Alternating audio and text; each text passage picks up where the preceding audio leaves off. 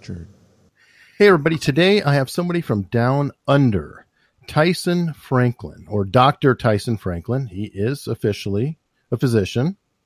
He's a podiatrist. I do not want to discount him, and he's known as Dr. T.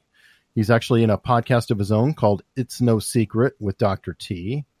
And he runs a, another show called the 365 Hour Challenge, and that is a Facebook Live event he puts on. It's really cool, short little show. He goes over podcasts. And since it's always about me, he covered my podcast, so that makes him automatically elevated in my book. Now, I met Tyson at Podcast Movement last month. It feels like it was last week. I shouldn't complain, though, because Tyson's traveled the world over still since then and ran his own convention. He is a very peripatetic, dynamic person who likes to open podiatrist clinics and then turn them over and sell them. Whereas some people use houses, he flips clinics. How you doing today, Tyson? I am fantastic, Eric. That that was a great introduction. I sound so good. You're just wonderful material. Oh, Modeling clay. I'm going. Well, I can't wait to hear what he's going to say. Now, one thing that I find crazy is um, I do some research into my guests. I Yeah. think you know that. And I. I, listen to other appearances on other shows. And I came to find out that you've come a long way to being a podiatrist and now a business coach from working at a chicken plant. Oh yeah. Do you- Yeah, so when I went through um, when I went through university, I well seems to be all my jobs involved killing something. Um, so Okay. when I was at high school, uh, I used to get a job during the holidays working at the meatworks, killing cattle, pigs, sheep, and nobody really wanted to do it. So it paid like two or three times more than you would get paid doing Mm. anything else. So I, I, wasn't prepared, I wasn't afraid of hard work, so I dove in there and did it. And then when I uh, went through university, um, I was still living down at the Gold Coast. So during holidays, I would uh, get a job at this chook farm, which was probably only about a mile up the road from where I lived. And uh, yeah, I'd kill chickens. So my whole way through high school and university, everything involved um, some form of slaughter. Wow. But the money was Now that I, I, good to hear because that that is a unique background. I I think that's as far as I've gotten. But um, do, are you still good with eating meat? Oh yeah, no, I love chicken. So I used to. Um, we also, uh, yeah, so I used to kill chickens, but then I also used to, at night time work at a like a chicken restaurant called uh, Red Okay. Red Rooster over here. It was called Big Rooster when I was there. So I'd work there five nights a week, and I'd eat a chicken every single night um, Huh. during my shift. And then we'd get home on a Saturday night. My parents would say, "What do you want for dinner?" I go, "Oh, I wouldn't mind chicken." So I've, I've always, um, I've always enjoyed it. I still eat meat. Yeah, didn't turn me into a vegetarian. That's awesome. So you literally dealt with the whole cycle Yes, from from slaughter to uh, plate. paddock to plate. There you go. And I, hate to say it, there's a tiny irony here in the uh, states. The largest chicken manufacturer is Tyson. That's funny. And what's what's my favorite? My football team that I support, my rugby league team, is uh, the Sydney Roosters, and they're and they're sponsored by Steggles, which is the one of the biggest chicken uh, manufacturing companies in Australia. So um, it's a it's a full circle that it goes around. What's cool, and I, I really appreciate though that you're. I wanted to bring it up because obviously you're willing to get down in the dirt and do work, and Yeah. I find that many are afraid of work. Well, what I found when I went through university, and yeah, it was. I went to I went to university with a lot of people that had a lot of money, and you would Mhm. turn up. And I remember leading up to school holidays. I remember there's one girl in particular. and She went, "Oh, I can't believe it. We we got to go to you know Egypt again, you know during the Christmas holidays." And I went, "Oh, you poor bugger! When when you've seen one bit of sand, you've seen it all." She goes, "I know. That's exactly what I told them." And she goes, "Where are you going over the uh, Christmas holidays, Tyson?" I said, "Oh, not not. It won't be that exotic. Um, probably probably more of a colder climate. Probably go somewhere it's a little bit colder because the chook farm used to be all refrigerated. Um, I never told them what I did during my holiday break. So, so I went to school a lot. Yeah, I went to university with a lot of people who supposedly had wealthy backgrounds, and I used to be, oh, I used to be jealous. I sit there and go, "Oh, geez, I wish I wish I had their lifestyle. I wish I didn't have to work." But what I found out, it taught me that if you really want something in life, you got to you've got to do the work. And I look back now and I look at their families and the holidays they had, and in hindsight now, they were never as wealthy as what they made out. They had Sure. they had nice homes, but they were better than where I lived. But you know, so in back then it looked like they were really wealthy. But I look back now, I go, well, actually, they were just in a better suburb. They drove better cars. Yes, they had better holidays, but they had huge mortgages, heaps of debt. And I look at the people that I went through university with who did podiatry, and where we started and where we are now, and I killed them. So yeah, some of them are still just um, just working normal jobs as podiatrists, haven't really reached any uh, great heights, and it's I think it's because a lot of stuff was all handed to them. They never really had to work hard Sure. for anything, and that's reflected in their work ethic later on. And I'm not saying that just because someone's wealthy, they don't know how to work. That's not what I mean by it. I know Some do. people, some some know how to work really hard, and that's how. And Sure. a lot of it, I think, comes from the parents teaching them. You know, they became wealthy because they worked hard, so they've driven that into their kids as well. Yeah, it's hard to know. I, I can relate to you a little bit on that because uh, when I grew up, I raised goats and I had to milk goats uh, twice a day. And I don't know if you know, but they are on a farm, they lay in hay, things like that. So when you're milking them, you kind of get a little bit of a, a farmy smell. and I was in the richest school in town. And believe me, I didn't like being a goat smelling boy. So I, I do kind of relate, eh, so to speak. Yeah. yeah. Yeah. So I can relate. Yeah, it and it was, and sometimes you know what what I found is people. It doesn't matter where you're from, what your background is. Some people work hard. Some people uh, are taught to work hard. Some people it's just in their DNA to work hard. Some people are nice regardless of the background. Some people are nasty, whether they come from a poor background or they come from a wealthy background. There's just uh, I don't think money determines what people are. I think it's uh, it's their attitude, their upbringing, and and whether they're driven or not. Like I was, I was always driven to have more. So I remember my parents asking me when I was twelve, you know, Tyson, what are you going to do when you grow up? So I'm going to be a millionaire. and, and then, went, oh, okay, well, your parent, yeah, we're not. What makes you think you can? And I went because I'm smarter than you guys.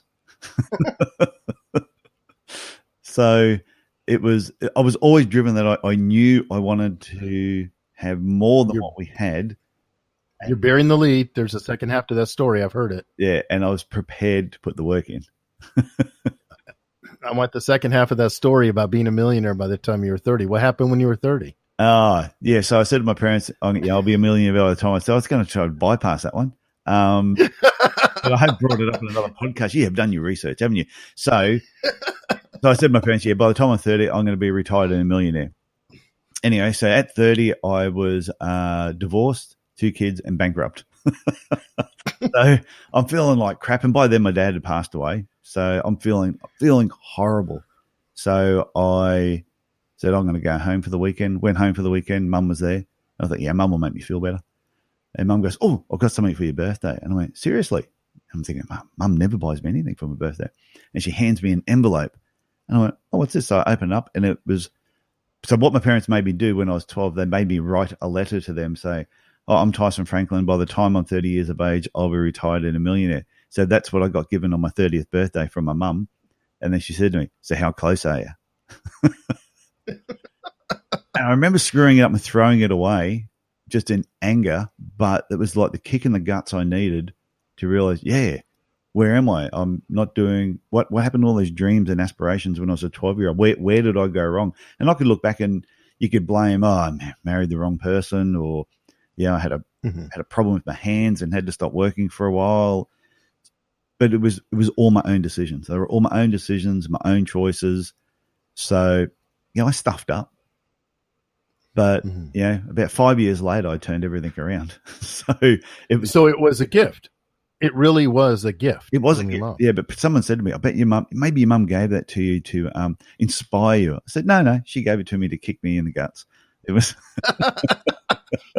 Whatever works, right? she loves me, but she also loves um yeah sticking it to me too sometimes.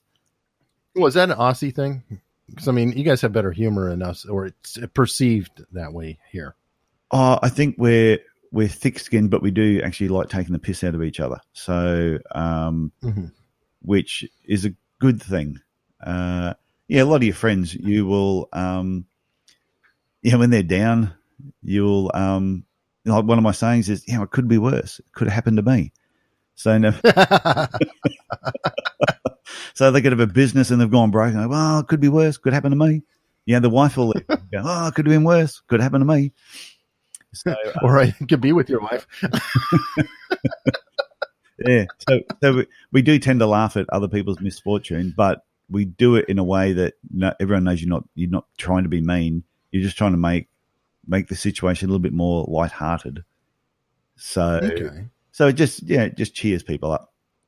Well, And you also don't you don't care for egos that much. It kind of keeps people with a group rather than not get anybody's head getting too big for themselves. yeah, they, they do have a problem in Australia. One thing they call tall poppy syndrome, where is if somebody Uh, there we go. yeah, if somebody really starts to stand out, um, Australians are really fast to sort of chop them down and bring and try and bring it back down a level. Whereas I think Americans are far better at embracing success and celebrating it. I will say that it depends. If you know your place, Yeah, that's cool. But if you let them, Americans will not only let you be a tall poppy, but they will take you to the top of the building on their shoulders. And then when they tire of you, throw you off. Oh, okay. Yeah, no, Australians, So it, Australians will chop you down at the knees just before just before you. right. It's, it's not quite as bad, but um, if you look at it, Americans, when we turn, we like to smash them to nothing. Then we might rebuild them. So it's a it's a weird thing. Yeah, then you might because we also like redemption. He never really got knocked down. Yeah. Not in his head. But yeah, and I think the culture is a little bit different. You know, there's yeah, Australians are, are, are patriotic in a in a different way to Americans are patriotic. Um, Yeah. so like for example, America's yeah, what I've seen, if all of a sudden the national anthem started playing, a lot of Americans would stand up, put their hand on the heart, and start singing the the national anthem. Some, sure. Australians, if the national anthem started playing, everyone go, bloody hell, who put that on? Hang on, I'm trying to bloody watch your TV. What what's this noise going? We we complain about it, but then if somebody tried to bag Australia, we'll stand up and fight. Yeah, Right. till the end. So we're we're very patriotic for our country, but we also uh, take the piss out of our national anthem, our politicians. Um, So you're lazily patriotic. yes, we, Cool. uh, which, which is fun. Everyone just, um, you know, the weather over here is so good, so everyone's just more doing things outdoors and and enjoying themselves. Well, I, I think you can't take yourself too seriously because from what I've seen, you have every creature on the planet that will kill you. just had uh, a friend. You met Dave Freeze at um, I don't know if I met him, but I've been listening to a lot about him lately because you guys are like um, bosom buddies. Yeah, so he he's been over here uh, for six days, staying with me, and and he was joking about that, saying, "You've got so many small things in this country that will kill you: spiders, snakes, just scorpions. You, you've got all these little Crocodiles aren't small. oh, okay, and crocodiles." And I said, "Yeah, but we could be walking through the bush, and I'm not going to have get gnawed on by a bear or a mountain or a coyote." I said, "You have things that will eat you while you're still lying there alive." I said, "At least where we are, if something bites you, you're going to die really fast." You know, it's Okay, it's all perspective. it's just crazy. It, it's crazy that you've got some wild animal run out of the bush and want to eat me. Um, whereas Australia, we don't. You don't worry about it. Just don't play with spiders. Don't touch the snake. That's generally a good idea. You know, I don't really touch snakes here either. I just something about them. I guess it goes back in time, but if it's a snake, I don't care to find out. when I was in Arizona last year and I was walking through Arizona desert and I came across a rattlesnake and a bobcat having a fight. Mm. And that was so cool. And Da- Snake would lose probably. Dave was with me. And uh, Mhm. so I saw the rattlesnake. So I went over to go and take a really good close up photo of the rattlesnake. And Dave's got me by the back of the shorts, trying to drag me away from it, saying, "No, they can actually, you can actually strike that distance." I went, oh, "Okay." I went, "Hey, Mhm. there's a big cat behind this bush," and bobcat, and s- and then all of a sudden they're having this fight. And I said, "Dave, how how often do you see this?" And he goes, "Only on National Geographic." Yeah, that's rare. I, I'm from Arizona. I grew up there. Tucson. I never Tucson, yeah. I never saw a bobcat. I did my research. Oh, there you go. Yeah. I think I told you that in Pennsylvania. I don't remember. Tucson, Arizona. But yeah, I, I grew up there and uh, it's very rare to see bobcats. Even more rare to see mountain lion. Mountain lions are are very shy. Yeah, I don't want to see a mountain lion. That's one of those creatures that will gnaw on you while you're still. Oh, that won't. you just rips your throat out. So they'd be pretty fast. No, they um depends. Uh, mountain lions or jaguars, they come up your back and they crush the back of your skull and rip it off. Yeah. See, there you go. Somebody said to me, by the time you spot a mountain lion, you're already You're dead. because, They're that fast. yeah, because it's it's going to grab you. And what are you drinking there? This is called Raging Bitch. Right? It's an IPA. oh, right. Okay. Oh, and look at me. I'm drinking water. Yes. Uh, what time is it there? Oh, it's eight thirty in the morning. well, there you go. Uh, it's uh, six thirty six p.m. That's right. Well, you deserve a beer. I should pretend it was six thirty six p.m. here, and There you go. beer as well. But an eight thirty here. that would be irresponsible. yeah, I should have. Absolutely. Isn't it six thirty in the morning where you are right now? Yeah. Well, I've had a long night. Yeah. Dyson. Sorry. Wow. Well, okay. So, getting backtrack on the story here. Um, I'm going to skip everything in between because uh, obviously it fell apart. So now, what happened for you to rebuild over the next five years? Okay. What happened is I um, there was another little thing I, I don't know if I've ever mentioned. I think I have mentioned it maybe on a no, I don't think I have on a podcast. Was I got back to Cairns, or I think it was maybe just before I went down and saw my mum and she kicked me in the guts. Was I sat down one night and I was just like, where you know where have I stuffed up? Things are terrible. So I went and bought a bottle of rum, as you do, make you feel better. And I was like probably at my lowest point I've ever been. I grabbed a bottle of rum and I got a number 10 scalpel blade and a scalpel handle. And I said, when I finish this rum, I'm going to end it. It's all over. I've had, Wow. I've had enough of this. And I drank the bottle of rum. And then I woke up that morning lying on the kitchen floor. Um, and I woke up and I saw this oh, a massive headache and uh, feeling really sick. And I saw the scalpel in my hand and I went, What the hell were you think, you idiot? What? Why did that thought even cross your mind? And I threw the thing away. Right. And that was sort of like, I don't know if, I I don't know if that happened then and then I went and saw mum or I saw mum came back and that's what was going through my head that I was just But- sure. that was those two things together that all of a sudden I just went, you're where you are by the decisions you've made. Just change the decisions you made and things should improve. So then, Cool. so I was divorced, we'd split up and all that. And I went, okay, if I, and I had a lot of friends saying, hey, you should come out with me. Hey, I've got this girl that you should meet. I'm like, yeah, yeah, yeah, yeah. So I sat down and I wrote a list that if I met somebody else, this is my criteria. It was like buying a car, Okay. good suspension, um, There you go. low miles. Um, anyway, so I, I wrote down this criteria. If if I could meet the perfect woman, this is all the Mhm. criteria, and it, it wasn't. Yeah, yeah, they had to look good too, but it just had to be the attitude towards money. What you know, I had to get on with their parents. Their the parents had to be, um, you know, good with money as well. So therefore, those habits have been passed over. So I just wrote this big list of things, and then my wife now, when I met her, we're talking away, and I'm just going tick, tick, tick. Hmm. She's just ticking all the boxes, and I think it was after the first night of talking to her, I in my head I went, I'm going to marry this girl. She doesn't know yet, I have one question. and I'm not going to bring it up on the first night because she's going to think I'm creepy. But yeah, what's the question? Did she have a list? No, no. Okay, you were good. thank God she didn't have had a list. If she had a list, it, it would have been. Even she says now, she goes, "You know, I used to say to her, I don't know what you saw in me. I was divorced, bankrupt, two kids, uh, just I was living in a in a like a six foot, oh, probably about eight foot by eight foot room at the back of my clinic with a mattress on the floor.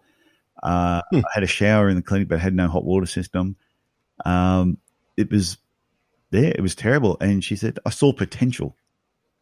A reclamation project makes sense. And yeah, so so yeah, so that didn't happen. Yeah, I didn't meet her the following week. It was just over a period of time I met Christine, and as soon as her and I got together, um, and we got married, my, my life just turned around.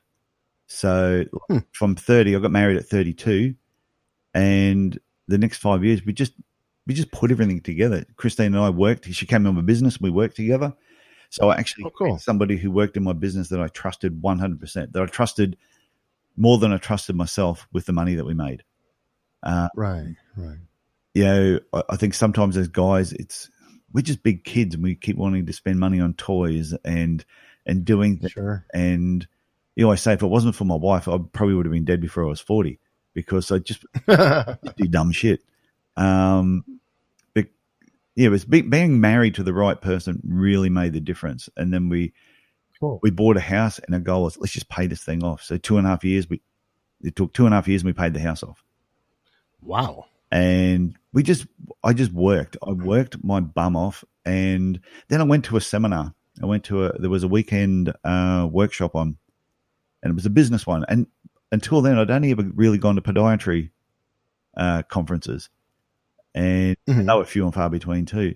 So I went to this one uh, conference, and he said a really good thing. He went, "Write down how much money you made last year," and I wrote that down. He said, "Now write down how much money you want to make this year." So I wrote that. Mhm. He goes, "Okay, now everyone's got it. You're really happy with it, yeah? Now I want you to put a zero on the end of it." And you heard the whole Damn. oh, you could hear everyone mumbling, and complaining. So if you had written down you made, you know, hundred thousand last year, and this year you want to make one hundred fifty thousand, he wanted you to make one and a half million. Wow. And and he's going, and all of a sudden he went, "Why is everyone bitching and complaining? What you you don't think it's possible? You don't think it's?" He said, "Does your thinking and your actions need to change to go from say one hundred fifty thousand a year to one and a half million dollars a year?" And everyone's going, "Well, well, yeah." And he goes, "Okay, let's let me grab your kids, your wife, your family, your parents, everyone you care about. I'm going to put them all in a room and pretend there's a guy there with a machine gun. And if you do not make 1.5 million next year, we will kill everybody you've ever cared about. Would you change your thinking? Would you be prepared to change your actions to actually make one and a half million dollars? And Wow. That's crazy. I, I just read something actually. A- Yeah. Just finished a book and it's called Just Listen. Yeah, And one of the questions in the book is what is something that is impossible? And when you get an answer, the second question is what would have to happen to make that possible? yeah, So that's literally it. yeah. And I, I walked out of there and I went, because when I, because he, he he made you write down things you would do to make that, to make your goal a reality. He said, okay, Right. Then he's taken it to this massive extreme. He said, feel the emotion, think about it. What other ideas can you come up with to make to make ten times more? And all of a sudden you went, oh, well, yeah, I'd have to do this. So we were writing down all these things, and I, and he said, look, it's not as though you're going to make ten times more. You, he said you may not, but you've now opened your mind up to the possibility of what can Right. when you really start opening your mind to possibilities. So I walked out of there and my business doubled Wow. three months. Just went from being it went from going being good to great in a three month period and and it went from having one clinic to basically having five clinics and it In three months? oh not in three months no okay. I doubled the turnover so I doubled the turnover in my business um, in three months. And then we moved to another location and it just kept growing. And the business was then booming. And I went, wow, is my business great because I'm a good podiatrist and I'm a, you know, a good business? Or is it because I've set up a good business and I've set up systems that work without me? So I decided to set up a second business um, 800 kilometers away, which is about 600 miles in, a, Mm, in another okay. town. And I, and I chose that because I thought if it fails, nobody in where I live in Cairns will know about it. It'll be, it'll be Mm. like, I go, oh, won't do that again. Um, okay, but it was also far enough that it had no influence from where I live now. So, like, I could set up a clinic 100, you know, like Oh, 50 miles away, but people in that town may have known who we were or had seen some advertising or marketing Sure. but it was far enough away that it was completely independent. And what I did in 12 months in this new clinic took me eight years to do in my old clinic. Wow. And I went, So you tested your systems. yeah. And I went, wow, these systems work. So then we went from there and we set up another one. And then I uh, delved into franchising for a little bit. So we set up a couple uh, of podiatry businesses via franchising. And all those clinics as well just went boom, just took off. So I went, whoa, I'm onto something here. And and then my thinking changed. Funny enough. What had happened is things were going really good. And then I started realizing that as these clinics were opening up, and especially the franchised ones, the power of a franchise is everybody's doing the same thing. So you go buy McDonald's Mhm. burger in one place, you go to another place, it's the same burger. But what I was Consistency, sure. yeah, consistency. That I'd have podiatrists in different areas, but they had different skill sets or different interests. Mm. And I'm telling them, Okay. You can't do that because we're not all doing it. So I felt like I was limiting their their Ah, creativity. okay. And all of a sudden I went, you know what? I don't think healthcare should be franchised.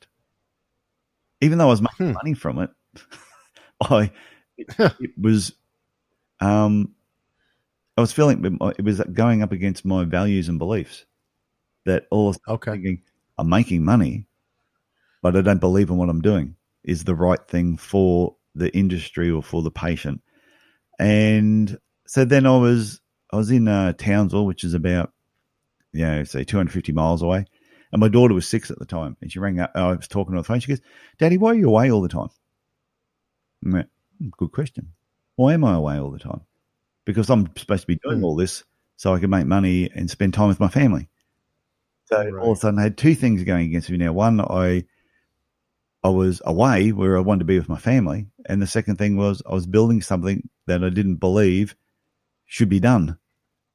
So I um I cancelled the franchise agreements and said, "It's your business. You do what you want with it. I don't. You don't need to pay me anymore. You can run it the way that you want." And Wow. the other clinics I sold, and then I brought everything back into just having one mega clinic in in Cairns. Your daughter's uh, question made me think of a, a joke. Um, an entrepreneur is one who works 20 hours a day to not work nine to five. Yeah. That's true. You've heard that joke about that. You know, the fisherman in some small village and he um all he does is fish all day, just loves it. And this entrepreneur walks past and said, Do you realize that with what you're doing here, you could you could have a second boat?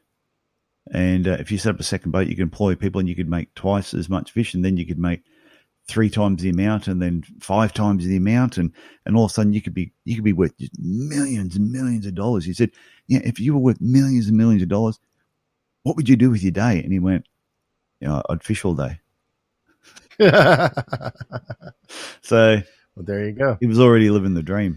And I think sometimes, and that's what how I felt I was. I had a I had a good clinic that was making great money, that was giving me a really good lifestyle, and I went out to do these other things, which yeah, I did make more money, but and it was probably one of those things. You know, if you kept pushing and you had 10, 15, 20, and then you had other people employed, that you'd be making even more money, and maybe you could get your time back.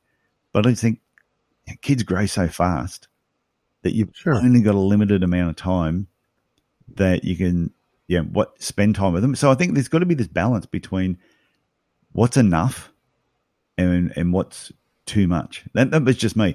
But yeah and i think it all comes down to your own beliefs and values what what's important. That makes sense. Um, you have a family band too, don't you? a family band? Yeah we haven't played together for a while. No i i play the guitar and uh, attempt to sing. And uh, my daughter plays the piano and my wife plays the drums. So we have we have had a couple of jam sessions, and we do have video proof that uh, we did have a couple of jam sessions, um, which was a hell of a lot of fun. But what it was is we also had a teacher who was my guitar teacher, was also my daughter's uh, piano teacher and my wife's drum teacher. So it was really good that he would come over. We'd have like a three hour music session, Cool. yeah, lessons together, or it's separately, and then we'd all come together for about fifteen minutes at the end and just um, practice what we'd learned. And then he moved town. He he left over a year ago, and we haven't. I still play the guitar a bit, but my, my wife hardly touches the drums, and my daughter's hardly touched the piano since he's gone. So I miss it. Well, cool. So now, since you gave up um, the business or sold the business, because I don't know, you might get an itch and open another one. Yeah, we think Are you? thinking about it. you're probably missing the money. Um, It's not the money. are you? I miss the challenge. I miss I miss Okay. the day to day challenge of opening a business and people coming to you and going, "Oh, we've got this issue. How can we do this?" and and coming up with a solution. That that's the part that I miss. And since I sold my business, you know, another podiatrist moved into town and he's doing really really well. And I'm, Mhm. oh, I'd love to take you on again. Well, you're coaching now, though. So Yes. are you not getting some of that by selling your systems and, and doing it vicariously through others? Um, yeah, like it's great. Uh, it's it's a lot of fun uh, sharing what you've learnt and giving it back to people that you know, they're going through the same struggles you did 10, 15, 20 years ago. You know, Mhm. and I keep telling them, I go, no matter how good you think you are now, in five years' time, you're going to be better. Yeah. Sure. No matter how good you think you're going to be in the future, five years after that, you're going to be better again because it's just this constant. And it's not just about being a better podiatrist, it's about being a better business owner, better husband, better father, better podcaster. You know, it's, Doing the reps. it's just this, yeah, it's doing the reps. It's you, you do the reps, but not just going through the motions. It's going through the motions with intent. Sure. And if you go Have you heard of a, with intent, you're going to end up always, always improving. have you ever heard of Anders Ericsson? No. Okay. Um, you probably heard of Malcolm Gladwell. Yes. Well, Malcolm Gladwell is famous for the quote 10,000 hour rule, Oh, okay. but the 10,000 hour rule actually came from Anders Ericsson and Malcolm Gladwell got it wrong. Um, Anders Ericsson stated that it could be 10,000, it could be 5,000, but what it is is years and hours of deliberate practice. Yeah. And that's the part that Malcolm Gladwell forgot about. And that fits into what you're saying. So it's not just that you're doing an activity like playing the guitar, noodling, da da da da da. You're playing outside that comfort zone, trying to get that note just right. And it and you do it over and over and over, and it's just outside the comfort zone. That's deliberate practice. Yeah. And that's what I think it is. It's not just, oh, wow, I've been practicing podiatry for 10,000 hours or I've been reading business books for 10,000 hours. It's, it's, Right. it's doing it with the intention of wanting to get better. And therefore, it Exactly. um, makes you decide on, like if you're reading books, if you're wanting to get better, that will de- make your decision on what book you read different to if I'm just going through the motions of reading a book. Oh, here's another book I can Sure. Whereas somebody goes, no, you need to read this book because this is awesome in this particular area. So Right. Or it disagrees with you. It, it's something that's completely against what you believe, and you have to um, challenge and temper your own beliefs because there are different philosophies out there. And maybe maybe you'll shift. Maybe you'll say, "Oh, wait a minute, I never quite thought of it that way." well, that's what like. Like I think you have that with E Myth. What's that? I think you had that with E Myth or something like that. Oh, the E Myth. I hated the E Myth. When the first time I read the I just I just wanted to wipe my bum with it. It was the worst book I'd ever read. And then I read it five years later, and it was the best book I'd ever read at that time. it just my thinking and my mind being open to. So when I read it the first time, you know, his example is a bloody pie shop. And when I read it the first time, I go, I've got a podiatry clinic. I don't have a pie shop. What's all this rubbish? Ah, So because I was so stuck in my head that I have to be reading stuff that's going to apply to my podiatry clinic. Five years Sure, later, sure. when all of a sudden I, I knew more about systems and learning outside of the industry, then when I read the book, I went, I can't believe it's the same book. Because somebody changed the pages on the inside. It was, it was it was so different that it became one of my favorite books. I, and I read it multiple multiple times. that actually brings me to a question I had for you. Um, one of your guests, um, I think it might have been your most recent one. I'm terrible with names. Um, I was doing a crash course, Yeah. but he, one of his complaints was um, false gurus. Oh yes, Dr. And James. The idea, right? The idea of you have somebody teaching you who hasn't actually done this before. Yeah. Now, ironically, your next guest I actually had interviewed, um, Elsie Rand. Yes. Uh, I'm sorry, SD Rand. SD. God, oop, me. Yeah, SD Rand. Well, one of her pet peeves is the philosophy of if you haven't done this, then you can't teach me. so it's actually directly contrary to that. And I'm wondering how you feel about both. And I bring this up because a good example is um, I, I sometimes lean on sports, Yeah. but uh, a gentleman I just interviewed, the show that came out most recently, Mario Perazzo, Marco Perazzo. Sorry, I'm terrible with names That today. the MMA coach. He- correct. Yeah. He um he's a coach and he's a uh, third degree uh, Brazilian Jiu Jitsu black belt. But he is coaching Tim Williams, and Tim Williams could lay him across the mat three ways from Sunday. So a lot of people are saying, "Well, how can you be the coach?" Well, the fact is, he's not fighting; he's coaching, so he can see different angles by looking at the outside. Now, in a lot of athletics, not every football player becomes a great NFL coach. Oh no, no, I, I see where you're going with this question. So, and and with Dr. James Feddick talking in one way and SD talking the other way, I I can see it from both sides. And I think what James was talking about was in uh, how can you put it in the podi- say in podiatry or, or chiropractic industry Sure. he was in. You'll get somebody who has had a business for five years, and they decide to get out and after five years, they're now trying to teach everyone how to have a better, say, podiatry or chiropractic business. Being a Right. podiatrist and him being a chiropractor, we know what what what our skill level is out like after five years as a as a podiatrist and as a business owner. We know what it was like Sure. ten years. We know what it was like at fifteen years and twenty years. And you look back and you go, "My God, I knew nothing after five years," because it's just being in there.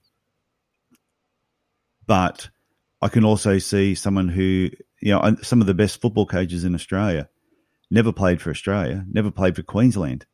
In fact, some have right. played one or two, you know, professional A grade games, but they are brilliant tacticians and coaches.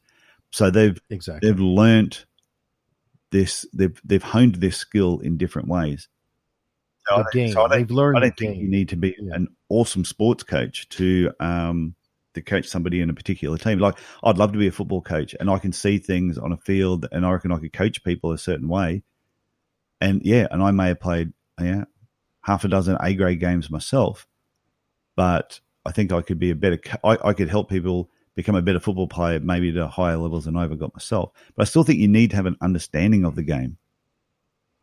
Sure. So SD in that case, she is a business coach Yes, and she works with various businesses of all kind.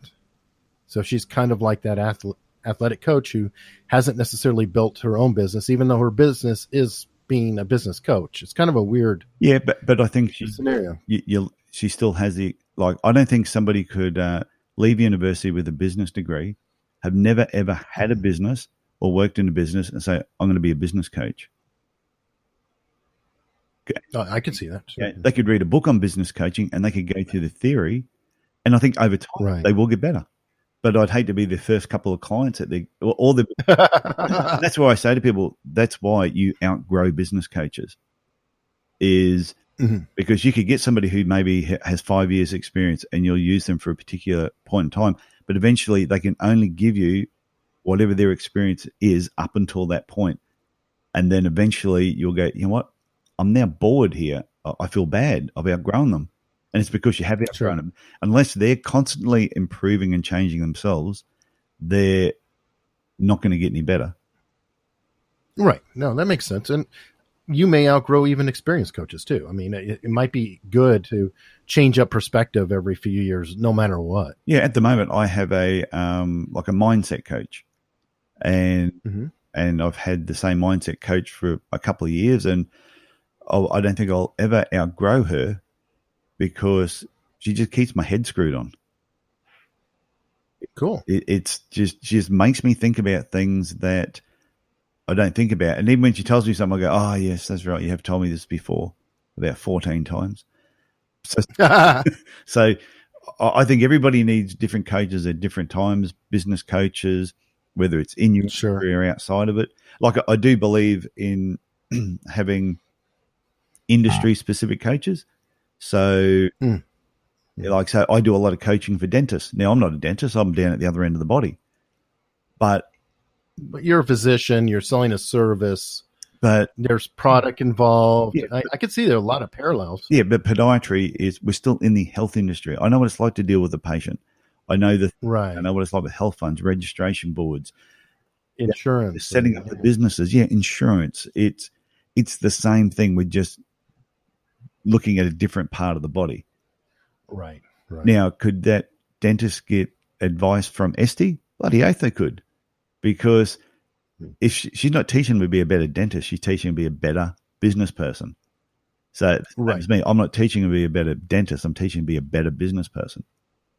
But if I'm then talking to a podiatrist and they want a podiatry specific question answered, I'm the only one that can do it.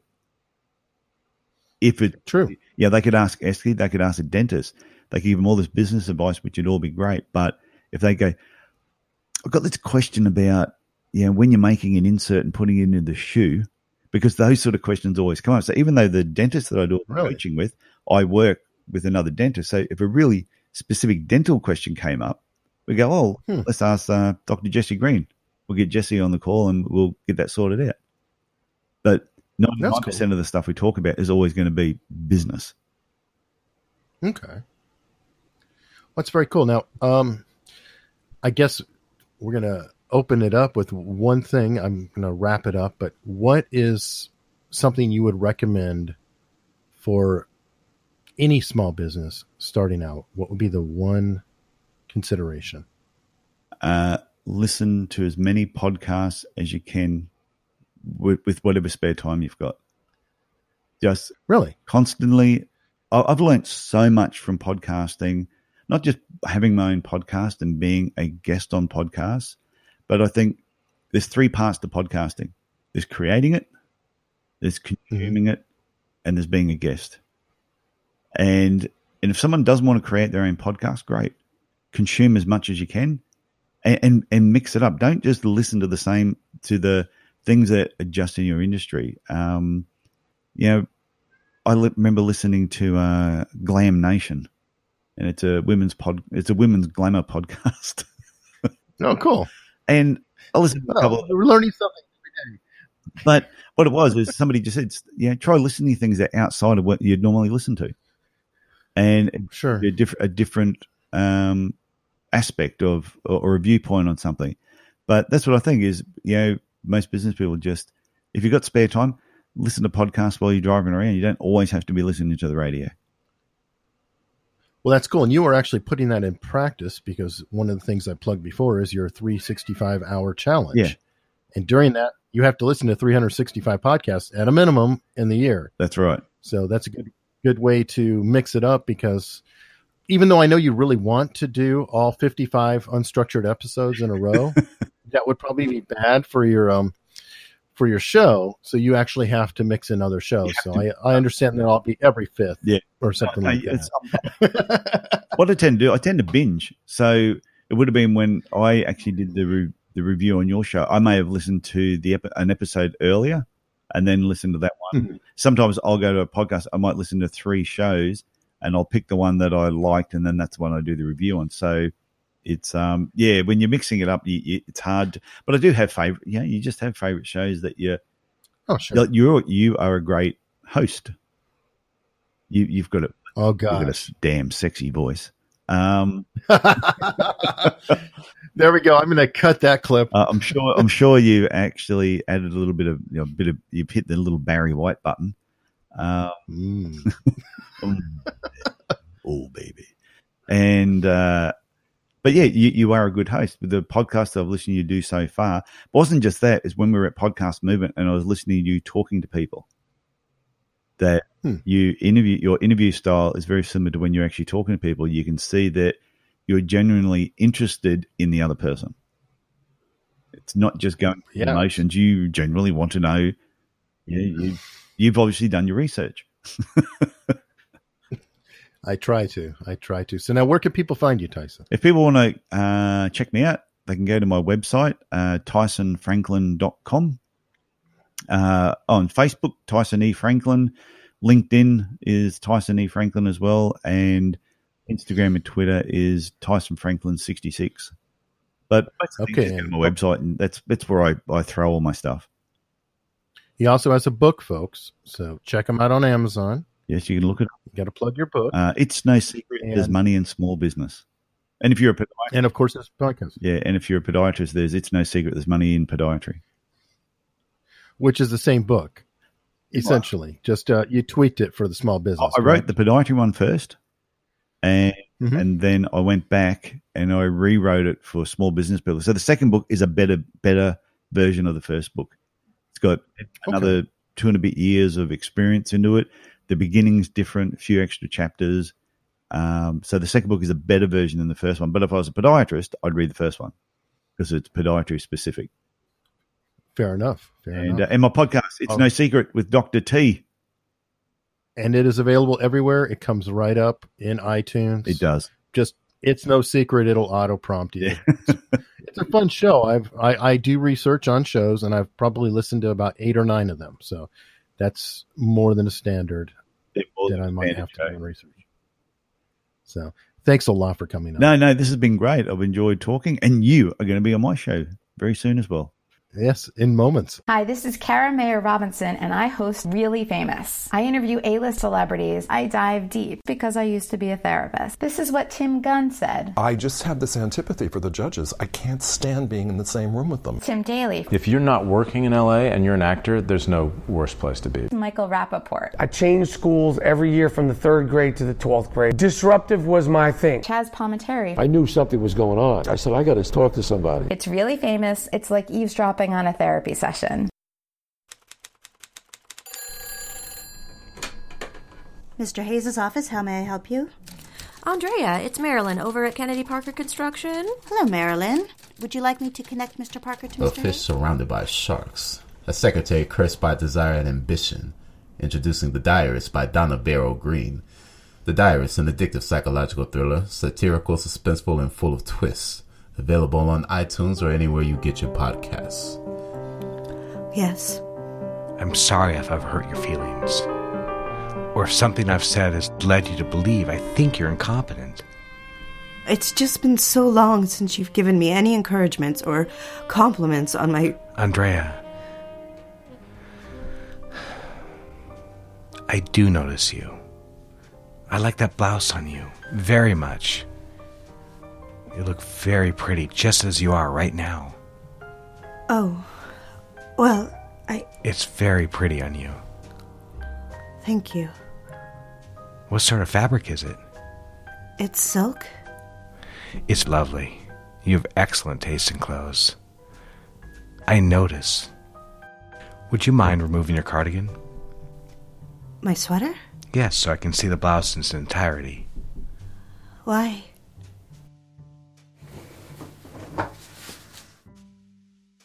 I like it very much. You see, I do notice you. You know that, don't you? I don't have to tell you I notice these things. You know when I like something, don't you? I don't know.